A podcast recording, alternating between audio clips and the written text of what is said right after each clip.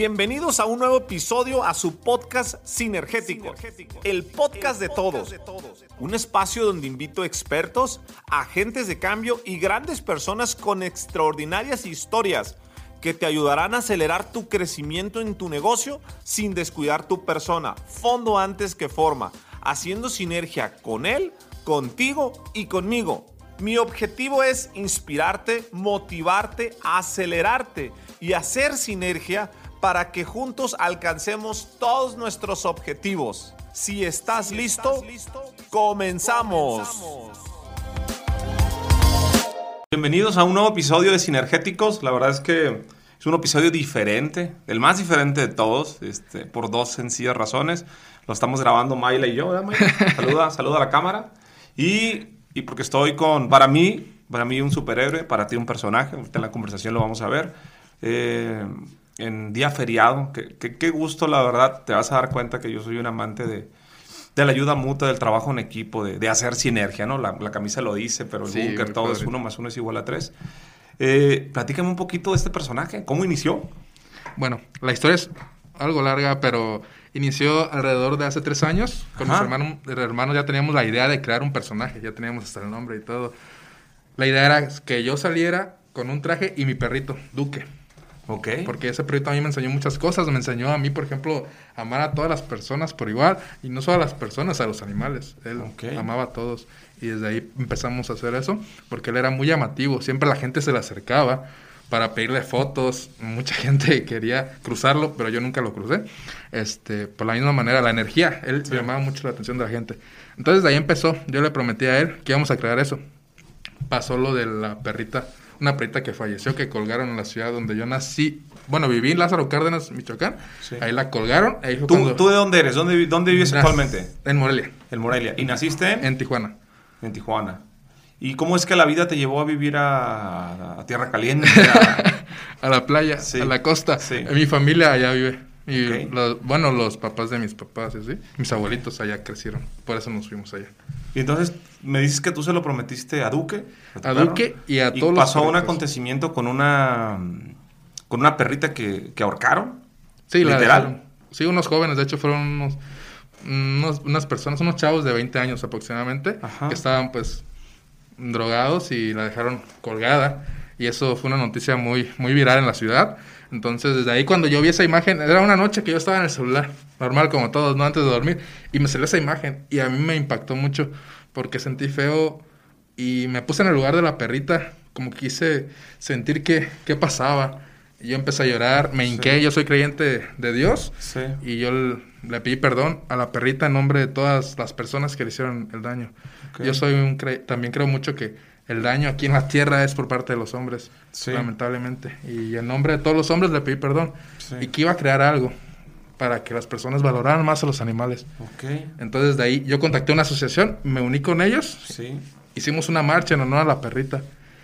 Y sí fue muy, muy fuerte todo eso. Se unió mucha gente en esa ocasión. ¿Cuántas ahí... personas fueron a la marcha? O sea, literal hicieron una marcha por una perrita. Uh -huh.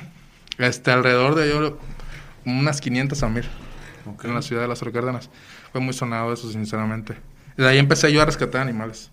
Desde ahí comenzó todo esto. Lo hacía junto con mi perrito Duque.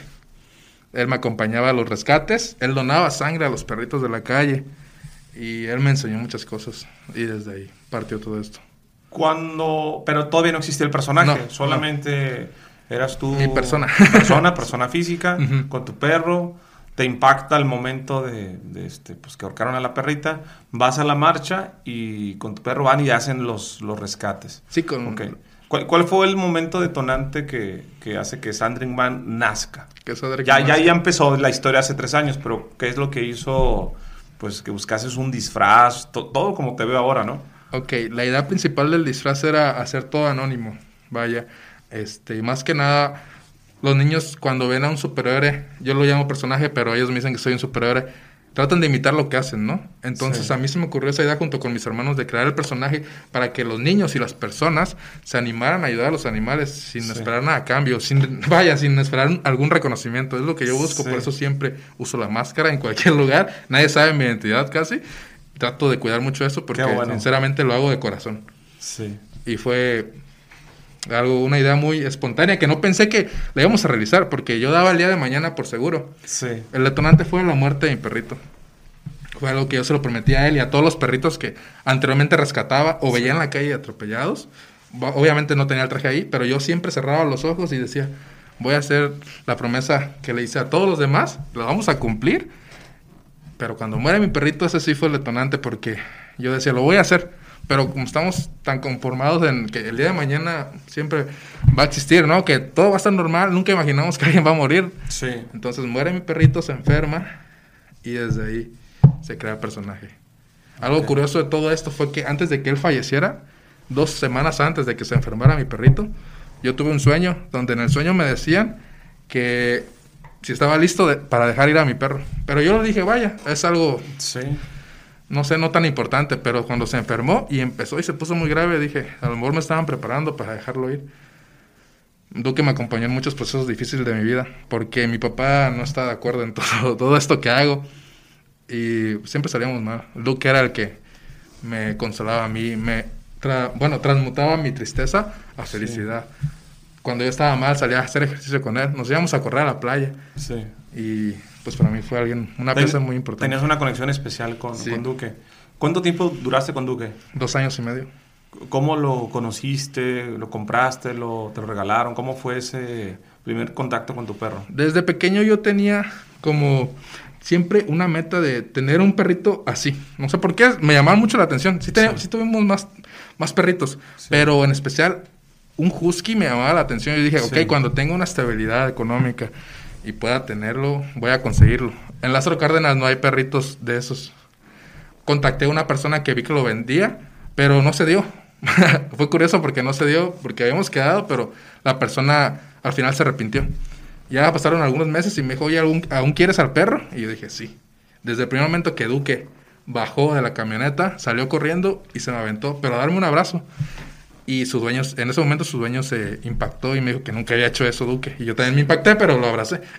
Fue como algo espontáneo en ese momento. Ya estaba la conexión ahí, ¿no? Sí, entonces desde ahí llegó a mi vida y cuando se fue, fue muy difícil dejarlo ir porque yo lo despedí en la playa, que era un lugar donde él amaba. Nos íbamos a correr ahí siempre, con más perros que había luego que se, nos juntaban. Entonces cuando me quedó muy marcada una frase que yo le dije a él sí. en la playa cuando lo despedí. Le compré lo que él comía escondidas. Son comidas que no son aptas para los animales, pero de vez en cuando le daba. Le compré una pizza, le compré helado, le compré una bufanda, un gorrito, porque yo quería hacerle una sesión de fotos al siguiente mes, pero no contaba con que se iba a enfermar y hice lo posible para consentirlo ese día. Entonces ya cuando lo despedí le dije, vamos a dar nuestra última corrida y grabé ese momento. Entonces ahí le dije unas palabras que pues, siempre las llevo presentes. Lo despedí con la siguiente frase, que le dije, así como estás corriendo ahorita, así vas a correr más tarde en el cielo, pero ahora sin mí, ya ya vas a estar mejor no vas a estar sufriendo, porque él realmente estaba sufriendo. Y yo como vivía solo, me pegaba mucho esa parte a mí, que yo estaba trabajando y llegaba y lo había tirado. Y mi, mi papá no me apoyó en ese momento y eso para mí fue un golpe muy fuerte, porque yo quería apoyo, yo quería que alguien me dijera, sabes qué, yo te lo cuido, tú échale ganas, vamos a intentarlo, pero nadie. Yo compraba el medicamento y todo, le luché mucho, me gasté mucho dinero me sentía muy presionado por la sociedad porque muchas personas allá lo conocían en Lázaro, como el perro que ayudaba a los animales, o me veían luego corriendo y me decían, tú eres el que corre con un husky, y les decía, sí.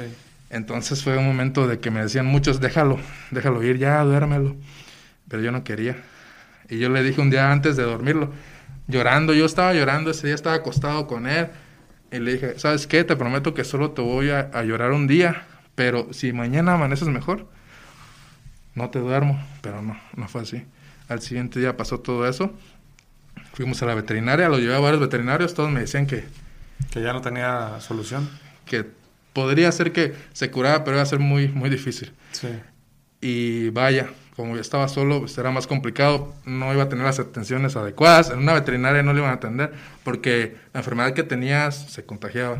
Entonces fue difícil y ese día fue cuando yo decidí dormirlo. Le marqué a mi papá y le dije, ¿sabes qué? No sé si me puedes acompañar a enterrarlo. Porque ya lo íbamos a enterrar en una cabaña de unos abuelitos ahí en la playa. Pero me dijo, ¿sabes qué? No puedo, tengo trabajo. Y eso a mí también me pegó. Dije, wow. Le marqué a mis abuelitos y mis abuelitos sí. Ellos vinieron desde una hora a donde estaba yo y me apoyaron, lo llevamos a enterrar. Cuando lo enterré, fue un proceso difícil. Lo que más me dolió a mí, mm, fíjate que no fue tanto la, la despedida, la frase. Porque fue en un momento así me salió la frase. Ya después cuando lo llegué a la veterinaria, quedé yo de ir a las 5 de la tarde a dormirlo. Y cuando lo dormieron, tampoco lloré. Pero cuando lo subí a la camioneta y ya veía que sus ojos ya no los iba a volver a ver, esos ojos azules, uno azul y uno café, y que ya no iba a volver a verlo sonreír porque él siempre sonreía en todas las fotos, ahí fue donde me pegó mucho. Fue en todo el camino, que fue como una hora, yo, yo iba llorando, iba llorando, cuando lo enterré también. Fue algo muy difícil. Y hasta la fecha voy a visitarlo luego a la tumba, ya le presenté el personaje, ya fui a la tumba le llevé regalos de seguidores, cartas que me decían por Duque, cuadritos de Duque. Y sí, eso fue un momento muy, muy difícil. Fue, fue muy duro, pero de algún modo fue lo que te motivó, te incentivó para, pues, para hacer este personaje. Quiero preguntarte cómo, cómo te ve la gente, qué es lo que has visto, pero, pero primero, ¿qué te dice tu familia? O sea, me pongo en mí tienes todo mi respeto, apoyo y admiración. La verdad es que cuando me enteré de ti y lo que estabas haciendo, dije, no, yo soy un apasionado de, la sinergia. De, yo siempre le digo a las personas, ayudar es ayudar. Eh, hambre es hambre, medicina es medicina, como seas. Eh, pero, pero el proceso con tu familia, me voy a poner un personaje, voy a empezar a ayudar, a rescatar perros. ¿Qué te comentaron cuando, cuando lo bajaste ya a una realidad? No, mi familia, mi mamá, mis tíos me dijeron que lo intentara, que nada perdía. Mi papá, él sí me dijo, estás exagerando, yo creo que te estás volviendo loco. Dice, lo normal sería que te hicieras una playera, pero un traje. Y el traje, sinceramente, sí me costó caro. Me dijo, y fíjate, gastar todo ese dinero nada más por un traje. Y alguna familia, de hecho, sé que se burlan de mí. Hablando no de mi papá, sino de algunos tíos. Sí. Pero, sinceramente, esto no lo hago por mí, sino lo hago por los animales. Y yo sé que es algo normal conforme vaya creciendo el personaje, vamos a recibir críticas. Entonces me estoy acostumbrando a todo eso. A ignorar todo eso, nunca he peleado, nunca he contestado ninguna crítica. Entonces, pero mi familia sí. Me apoya mucho la de Morelia. La de Lázaro también, pero mi papá es el que... Un poco o sea, tu papá no le parece y a tus tíos pues se burlan, no, no, no, les hace sentido el... Algunos tíos, no tíos hermanos de mi papá, sino tíos, primos, por así decirlo. Sí, de mi papá. Es, es común, la familia siempre cuando empiezas a mí me han dicho muchas veces que por ahí hay un loco que no sabe sumar. Entonces, es, es, parte de, del show cuando, cuando tratas de hacer las cosas de manera diferente. Sí. Oye, y el personaje como tal que nació de ese momento, la promesa con Duque, fallece, lo que nos acabas de comentar, al día de hoy, ¿cuánto tiempo ha pasado? ¿Cuánto tiempo llevas con, con, el, personaje? Vamos a cumplir el 11 de este mes, nueve meses. Nueve meses. Nueve meses. Dentro de esos nueve meses, de... platícame algo del, con lo que te quedas. Yo, yo te lo voy a explicar así. Mira, yo tengo un año y medio haciendo redes sociales, llevando un movimiento, pregonando la bandera de uno más uno igual a tres. El tema de la sinergia, pero yo tengo momentos que si me preguntan con qué te quedas, tengo tres muy marcados, ¿no? Uno fue en la fundación del IPA de Educo, un tema de, de, abusos, de violaciones. Son de esas ganancias en tu corazón que tú te llevas y dices, creo que estoy haciendo bien. ¿Tú con qué te quedas? Sé, que el personaje, sé que el superhéroe va a seguir avanzando, pero al día de hoy, ¿qué sientes que ha habido diferente con lo que has hecho? Los niños. Mm, los niños, me quedo con los niños, cómo reaccionan cuando me ven, cuando voy en la calle van realmente corriendo a tomarse fotos conmigo y me quedo con la parte de que me dicen, algún día quiero ser un superhéroe como tú. Eso es lo que a mí me mueve. Y he estado a punto de dejar esto en tres ocasiones pero luego recuerdo eso. En TikTok, la audiencia de TikTok me ama sinceramente, no esperé mucho, todos me dicen que quieren ser superhéroes, hay personas que luego por Insta me mandan fotos, me dicen, mira, le di de comer a este perro por ti, mira, hice esto por ti. Y digo, wow, no tengo que dejar esto, esto yo lo veo como una misión de vida. Y tal vez es difícil que la gente cambie y tal vez no me alcance la vida para lograr el objetivo que quiero, pero puedo dejar algo. Y si dejo amor en ellos y cambian a los animales, con eso me quedo. Entonces, para mí eso es lo más importante. ¿Cómo ves tú la parte del propósito de la misión? ¿Cuál es? ¿Es rescatar? ¿Es ayudar perros? ¿Cómo, ve el personaje? ¿Qué es lo que va a hacer los próximos años?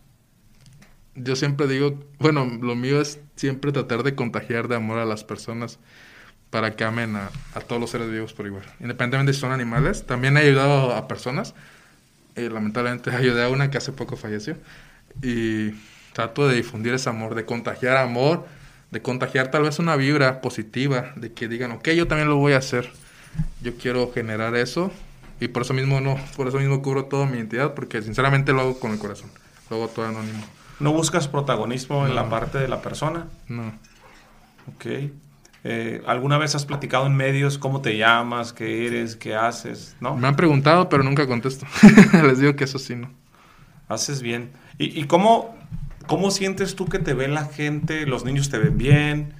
Eh, estás incentivando, estás motivando, estás contagiando para que ayuden a más, a más animales, pero la comunidad de rescatistas, todos los que hacen, digamos, en tu misma industria, ¿cómo te ven?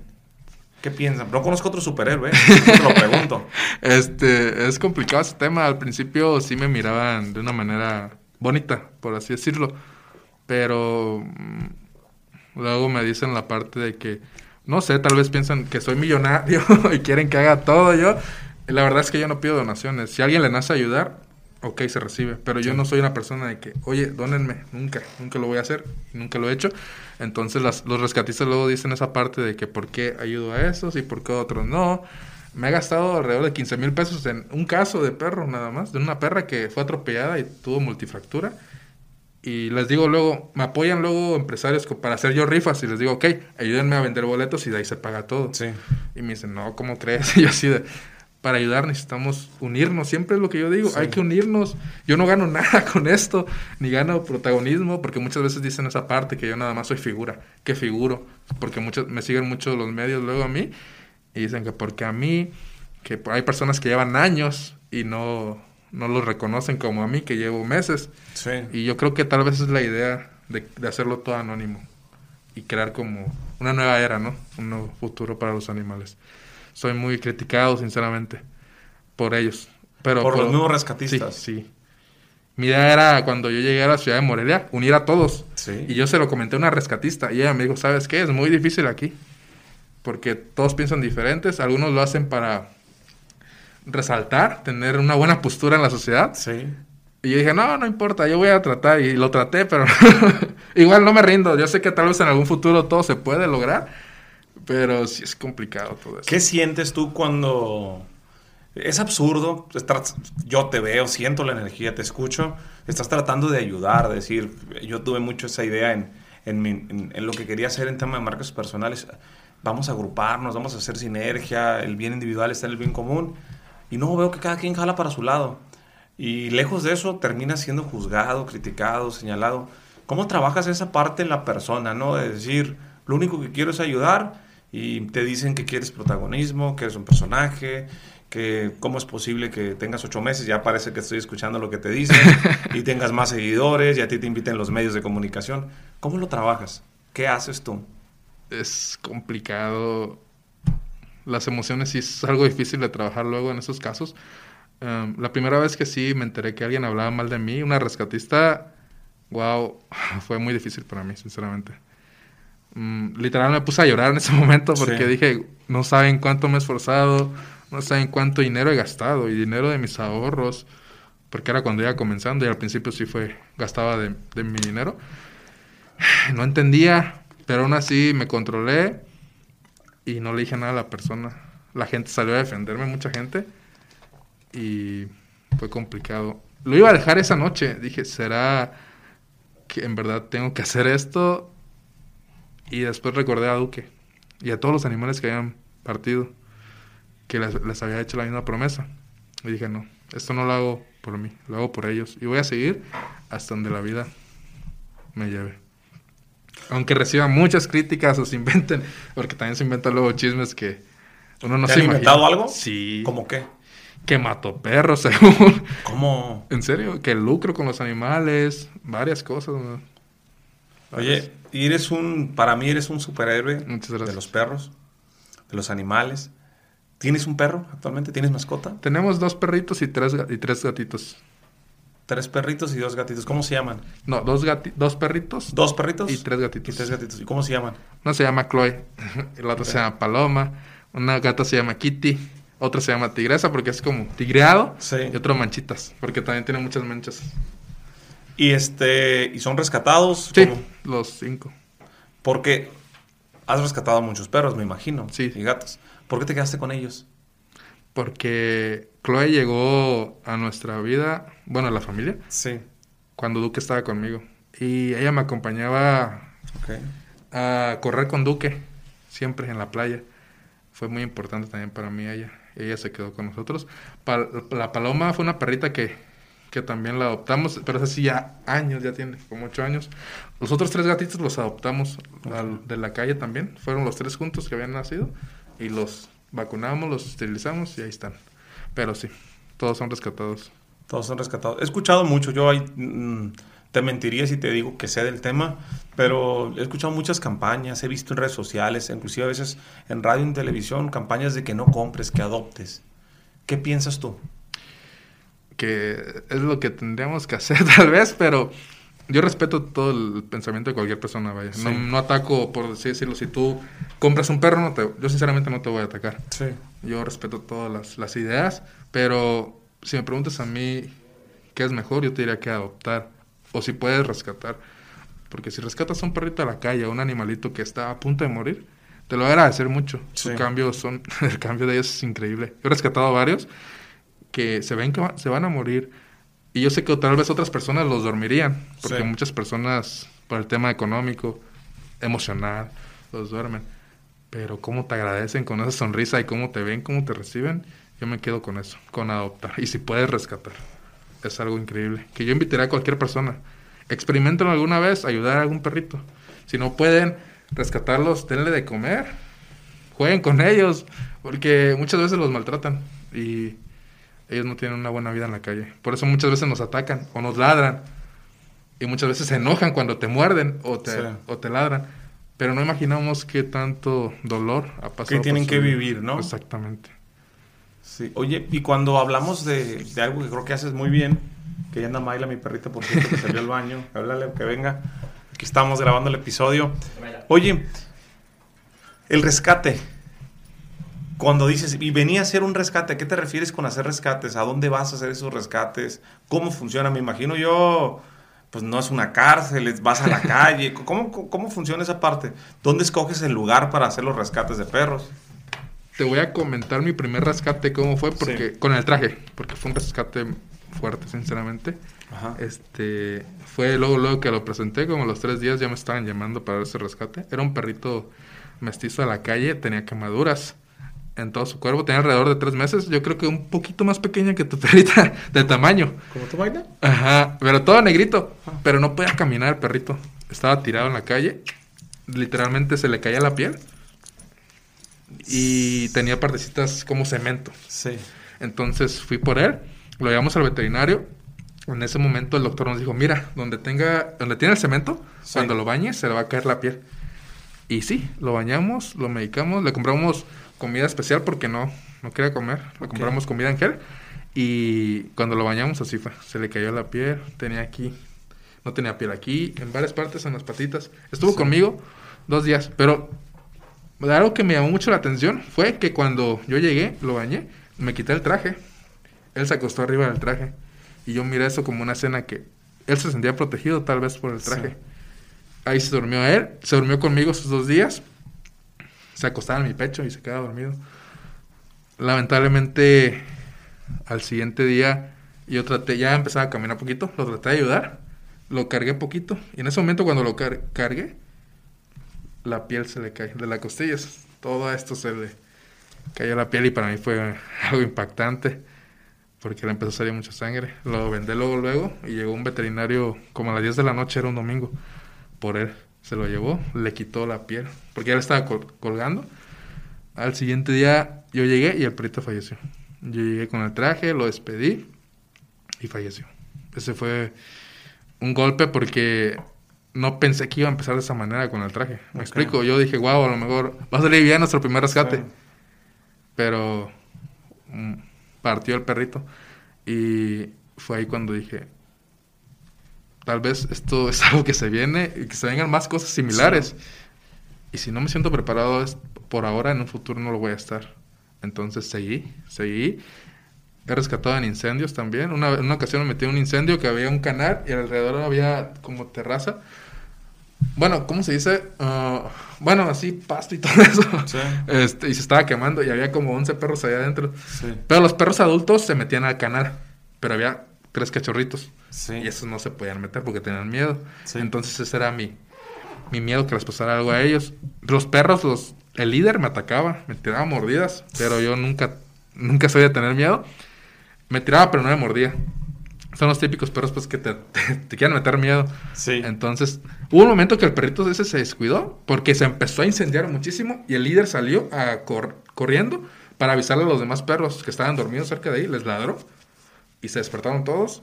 Y yo aproveché ese momento para ir por los perritos y casi yo me caí al canal tratando de, de salvar a los perritos. Y dije, no, si me regreso por donde viene el líder, me, se me va a aventar sí o sí. Ahí sí, porque ya voy a tener los perritos. Entonces me brinqué una barda. y al final los perritos los adoptaron luego, luego. Gracias a Dios me han adoptado los perritos inmediatamente. Ahorita nada más tengo una perrita que atropellaron y en perdió. Adopción. En adopción, que atropellaron dos carros y salió viva. Solo perdió una patita, lamentablemente, pero ahí está viva. Yo lo que más me enfoco es a rescatar animalitos que son atropellados porque son los más costosos y son los más difíciles. Luego, el proceso de recuperación es complicado. Lo que hago yo cuando me llega un reporte es ir por el perro, llevarlo a la veterinaria para que lo evalúen cómo está. Si es necesario operarlo, que se opere. Y ya de ahí, en lo que se recupera, darle una opción después. Gracias a Dios las personas me apoyan mucho. Con esto me refiero a que luego hay seguidores que me dicen, yo lo cuido, no te preocupes, hogares temporales se les llama. Y por eso, sinceramente, he salido adelante en todo esto.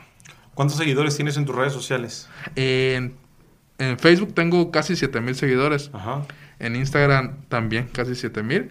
Y en TikTok es donde tengo 530 mil seguidores más o menos. ¿Y dices que la gente de TikTok te quiere mucho? Sí. Son... Las redes sociales la empezaste también hace 8 meses. No. TikTok. Ya tenía TikTok, pero no subía material. Empecé a subir como en julio septiembre, casi agosto, por ahí más o menos. O sea, no, no. Hay, aquí hay una pregunta bien interesante que no sé qué piensas tú y que te haya dicho la gente. Uf, para mí fue una decisión bien, bien complicada cuando, cuando se tomó el hecho de, de ayudar y grabarte haciendo buenas acciones, motivando, inspirando, incentivando que alguien más lo haga, ¿no? Por ahí ya me hicieron mi hashtag en, en, en varias redes como el Lord Tortillas. El Lord Tortillas un día te platico, me puse a, fuimos yo y yo andamos en Ensenada, platicando un poco de mi historia de vida, el barrio del 89. Y dije, bueno, voy a comprar 500 pesos de tortilla, cuestan 25 pesos en Ensenada, y bueno, las próximas personas que vengan, le vas a regalar la tortilla y le vas a decir, ayúdale a alguien más, una cadena de favores. El video se ha hecho muy viral, sigue, sigue caminando, y lo que yo le digo a la gente es, haz lo mismo, con tortillas, con lo que sea, inspírate a construir cadenas de favores.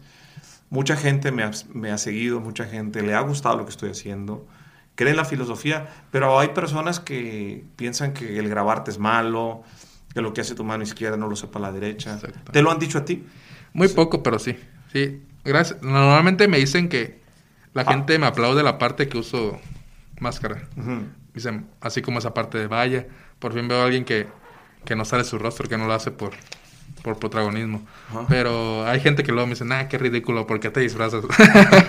Eres como todo, es algo con lo que tenemos que vivir. Nunca, nunca vas a quedar bien con la gente, ¿no? no Jamás. Es, una fábula de el, el abuelo, el niño y, y, el burro, ¿no? Que es, es, es muy conocida. Oye, entonces, ocho meses con el personaje, has ayudado, estás haciendo rescates. Eh, hablábamos un poco antes de, de, esta conversación del tema de las marchas. Sí, la primera marcha en la que tú estuviste fue por la perrita que ahorcaron. Sí, sí, es así. Todavía no existe el personaje. No, todavía no. A partir de ahí, ¿has hecho más marchas? ¿Sí? ¿En qué consiste? ¿Cómo funciona un poco este tema?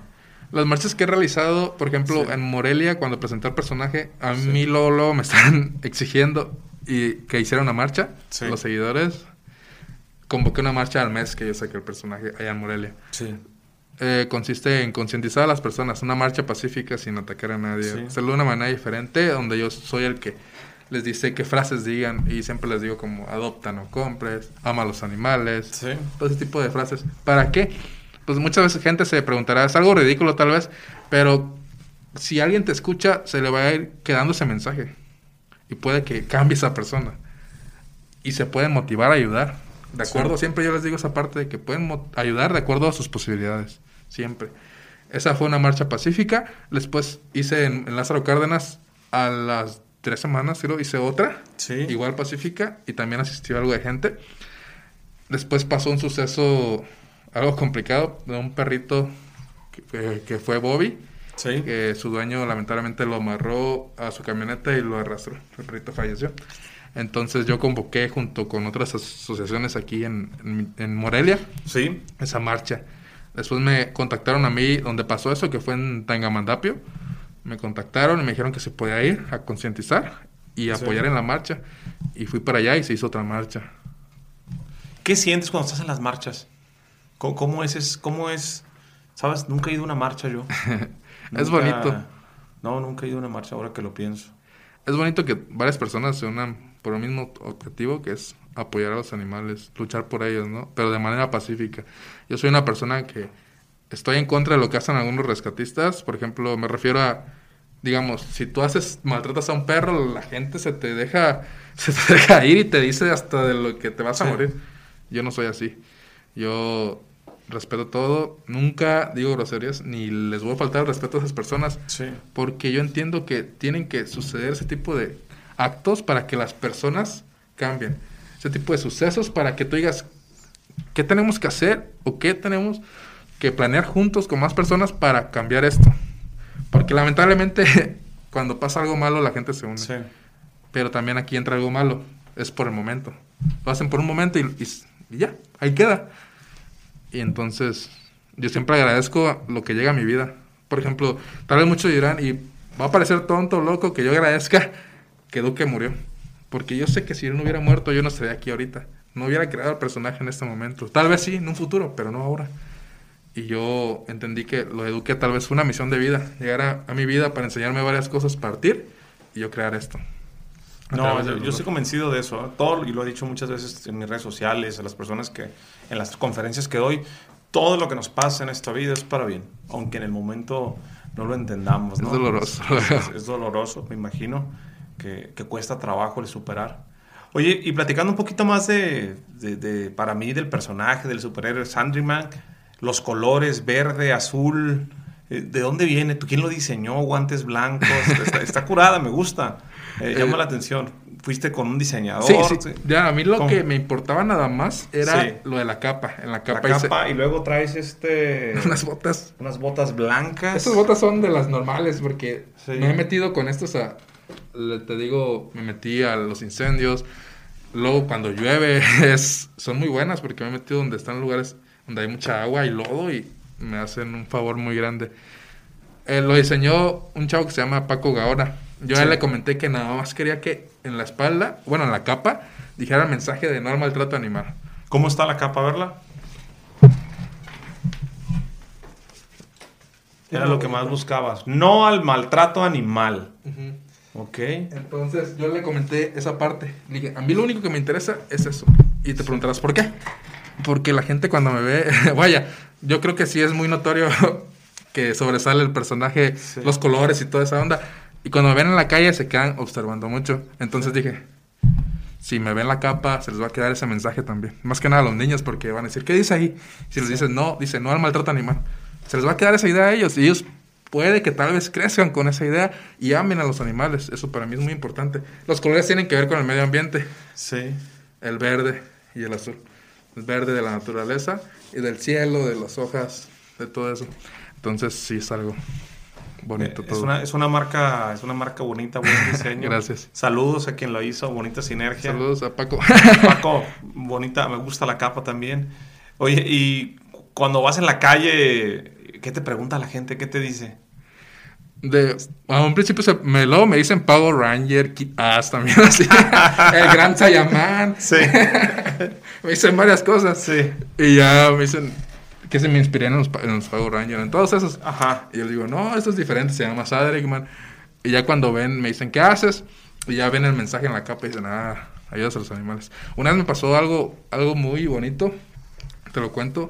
Este, yo iba camino al centro, porque a veces voy allá en Morelia al centro a concientizar. Me llevo mantas, me pongo, me, me paro en una glorieta, ahí en las Tarascas, no sé si ubiques, tal vez no. Sí, sí. sí. ahí pasan muchos carros y ahí me paro con la manta para que la gente vea. Mucha gente me pita así como muy bien. Muy bien. Y otras así, pues me ignoran, pero bueno, yo por lo menos con que quede el mensaje.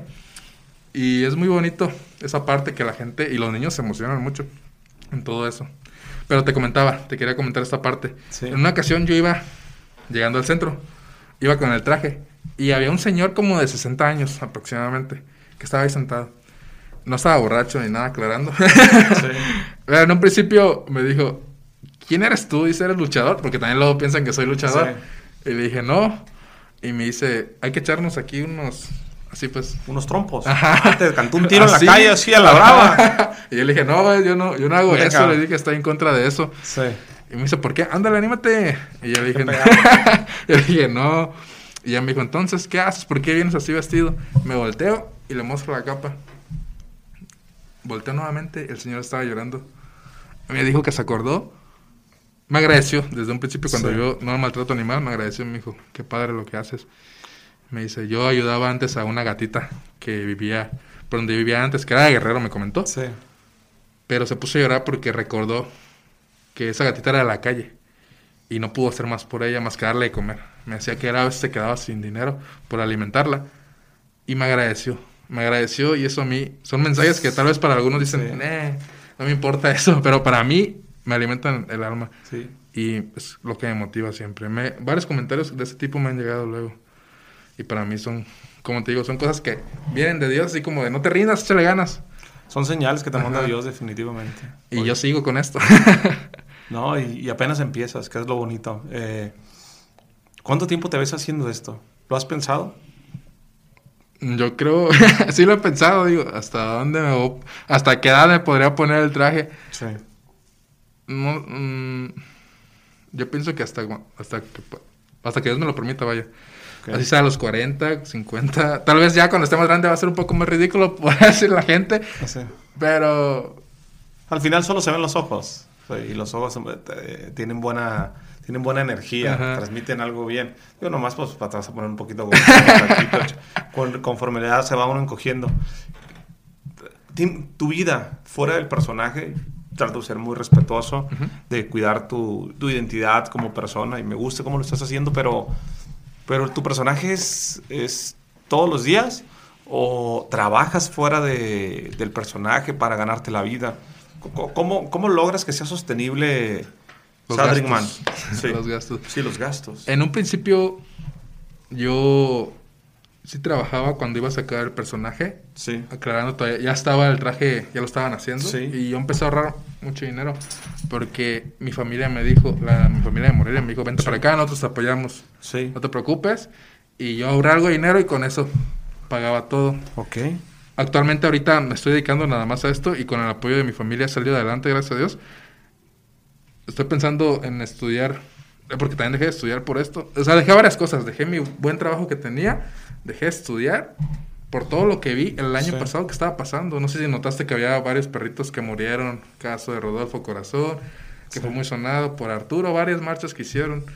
Y dije, no, ya tengo que empezar esto sí o sí, aunque tal vez arriesgue mi futuro. Y, y yo sé que tal vez sí lo estoy arriesgando, pero no importa. ¿Te llena? Mande. ¿Eres feliz? Soy feliz, sinceramente, sí. Sí, soy feliz. ¿Te sientes en calma? ¿Te sientes tranquilo? Sí te vas a dormir y dices, estoy haciendo algo positivo. Sí. Te levantas con buena actitud. Sí, los, como te comento, la audiencia de TikTok son los que me mueven mucho, que siga haciendo todo esto. Que a veces me he quedado... No, no creo yo, no, me estás pidiendo un consejo, pero no creo que estés echando eh, a perder tu futuro. Creo que estás construyendo un futuro muy bonito. Pero a veces, no, a veces uno no, no se da cuenta y necesita a alguien de fuera venir y decírtelo. No creo yo que que este, ayudar siempre es, es transformador. Y aunque me imagino que a veces has de tener momentos en que dices, ay, ¿de dónde? Y luego pasan los días y pum, aparece un ángel, ¿no? Y, Llega. y te, como, como dices, no, tuviste tres momentos que estuviste por dejarlo y pasaron cosas. a veces la audiencia, los perritos, algo, algo, algo suele pasar, ¿no? Que hace que, que, conectes. Sí, me han pasado varias cosas. Y luego llega ayuda, y me llega demasiada ayuda. Luego, por ejemplo, me llegan donaciones de, de alimento para perro. Yo no me lo quedo. Yo se los dono a los refugios que veo allá en Morelia que lo necesitan. Sinceramente, yo reparto todo porque soy. Tengo esa idea de que si nos llega algo bueno a nosotros, también hay que repartirlo. O sea, no hay que quedarnos todo para nosotros. Porque somos hermanos. Yo siempre digo que todos somos hermanos y estamos para apoyarnos. Sí, yo digo lo mismo. Yo soy un mero integrador. Entonces, yo, yo, yo por eso comparto tu pasión. Eh, Ahora en diciembre me tocó hacer una historia en mis redes sociales y llegaron como 300 mensajes de gente que, que quiere ayudar a los niños en los internados en los albergues, que yo siento mucha empatía porque yo crecí en un internado. Eh, si alguien, eh, este podcast le ha ido muy bien últimamente, tiene una audiencia amplia, eh, han conectado con la filosofía, con lo que, con lo que enseñamos. Yo, yo hablo en la filosofía sinergética, sí, sí negocios, sí emprendimientos, sí marketing, pero persona, ayuda. Antes que cualquier otra cosa somos seres humanos. Eh, eres un gran ser humano, eres un gran personaje y eres un superhéroe. Si alguien se quiere sumar más a este proyecto que tú tienes, siente empatía con los animales, nos escucha, eh, dices que tú no pides donaciones. Si, si, te quieren dar algo, ¿cómo te lo pueden hacer llegar? Me pueden contactar por Instagram. Ok. En Instagram aparezco como El Hogar de Duque. El Hogar de Duque. O por Facebook aparezco como Sadrickman y también tengo otra página de El Hogar de Duque, TikTok Sadrickman. Si alguien le nace apoyar, es bien recibido todo. Porque yo soy una persona que piensa también eso. Es mejor que alguien le nazca ayudar. Porque lleva más energía. Yo estoy, bueno, yo pienso así, lleva más amor. Si lo pides, ok, también lleva tal vez. Pero si les nace es como de algo, wow. Y si yo siento bonito que luego me lleguen mensajes, oye, te quiero ayudar. Y para mí eso es algo increíble todo eso. Pues ya saben, entonces ya tienen ahí las redes sociales, vayan a buscar a, a un buen superhéroe. Oye, Sadrickman, ¿y ¿Por qué en Instagram apareces como el hogar de Duque y no como Sadrickman? ¿Por qué no le das esa personalidad? El hogar, mi perrito se llamaba Duque.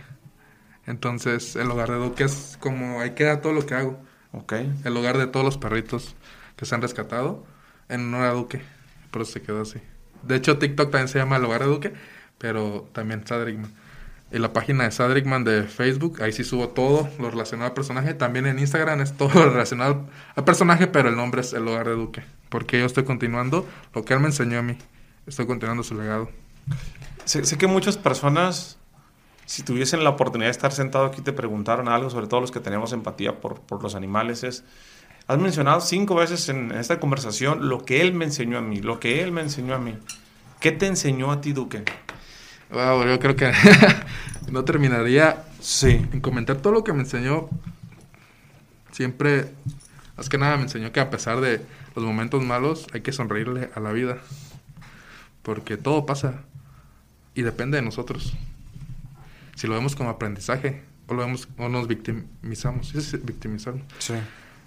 Y yo he aprendido todo eso. Sí te comento, ha pasado momentos en mi vida que tal vez sí me veo como víctima, pero luego digo no esto me sirve a mí para crecer, tanto espiritualmente. Yo soy muy creyente de la espiritualidad y sí he cambiado mucho en todo eso. Pero Duque me enseñó eso. A sonreír siempre en los momentos malos, agradecer, amar a todas las personas y a los animales. Porque cuando íbamos en la calle, Duque quería jugar luego con los vagabundos. Sí. Y ellos se le acercaban a Duque. Y siempre, ¿qué hacemos nosotros? Bueno, normalmente, la gente que hace, se va, se aleja de ellos porque huelen feo o cosas así pero nunca platicamos con ellos, no sabemos qué pasado tengan. Normalmente ellos tienen un pasado que los marcó mucho y por eso están ahí. Entonces yo dejaba que Duque jugara con ellos. Igual con los perros de la calle, perros tal vez que estaban en mal estado, Duque quería jugar con ellos. De hecho me lloraba a mí para que le soltara la, la cuerda para que él jugara. Y de ahí aprendí que a todos los seres vivos los debemos de amar por igual, sin importar color, sin importar como un estatus social, ¿no? Porque muchas veces, exactamente, muchas veces se fijan en eso. Y me enseñó todo eso. Tienes un gran corazón, Sandriman. Agradezco tu tiempo. Eh, Yo agradezco la invitación. Que, compartas un, momento con nosotros. Disfruté mucho platicar contigo. Igualmente. Eh, pido, pido a Dios que, que este, no por mí, no por el tema de la audiencia, por el propósito que tienes, que este episodio llegue a más personas, que lo compartan y que se haga una bonita sinergia para, ayudar a más animales. Creo yo que ayudar es ayudar y tienes un muy bonito propósito. Eh, nos vemos. Muchas gracias por el espacio. Saludos. Si te gustó el episodio, compártelo con alguien más. También sigue a Sinergéticos Podcast en Spotify o suscríbete en iTunes y califícame con 5 estrellas para que más gente lo pueda encontrar y hagamos sinergia con más personas. Mencióname en Instagram con lo que más te haya gustado lo que escuchaste el día de hoy en este episodio. Como Jorge Cerratos F. Eso es todo por hoy. Yo soy Jorge Cerratos y espero que tengas una semana con muchísima sinergia. If you own a vehicle with less than 200,000 miles and have an auto warranty about to expire or no warranty coverage at all, listen up. CarShield has a low-cost month-to-month vehicle protection plan that covers more parts than ever. Visit carshield.com/audio to find out how you could pay almost nothing for covered auto repairs. Drivers who activate this vehicle protection today will also receive free roadside assistance, free towing, and car rental options at no additional cost. Get your free quote today at carshield.com/audio. That's carshield.com/audio.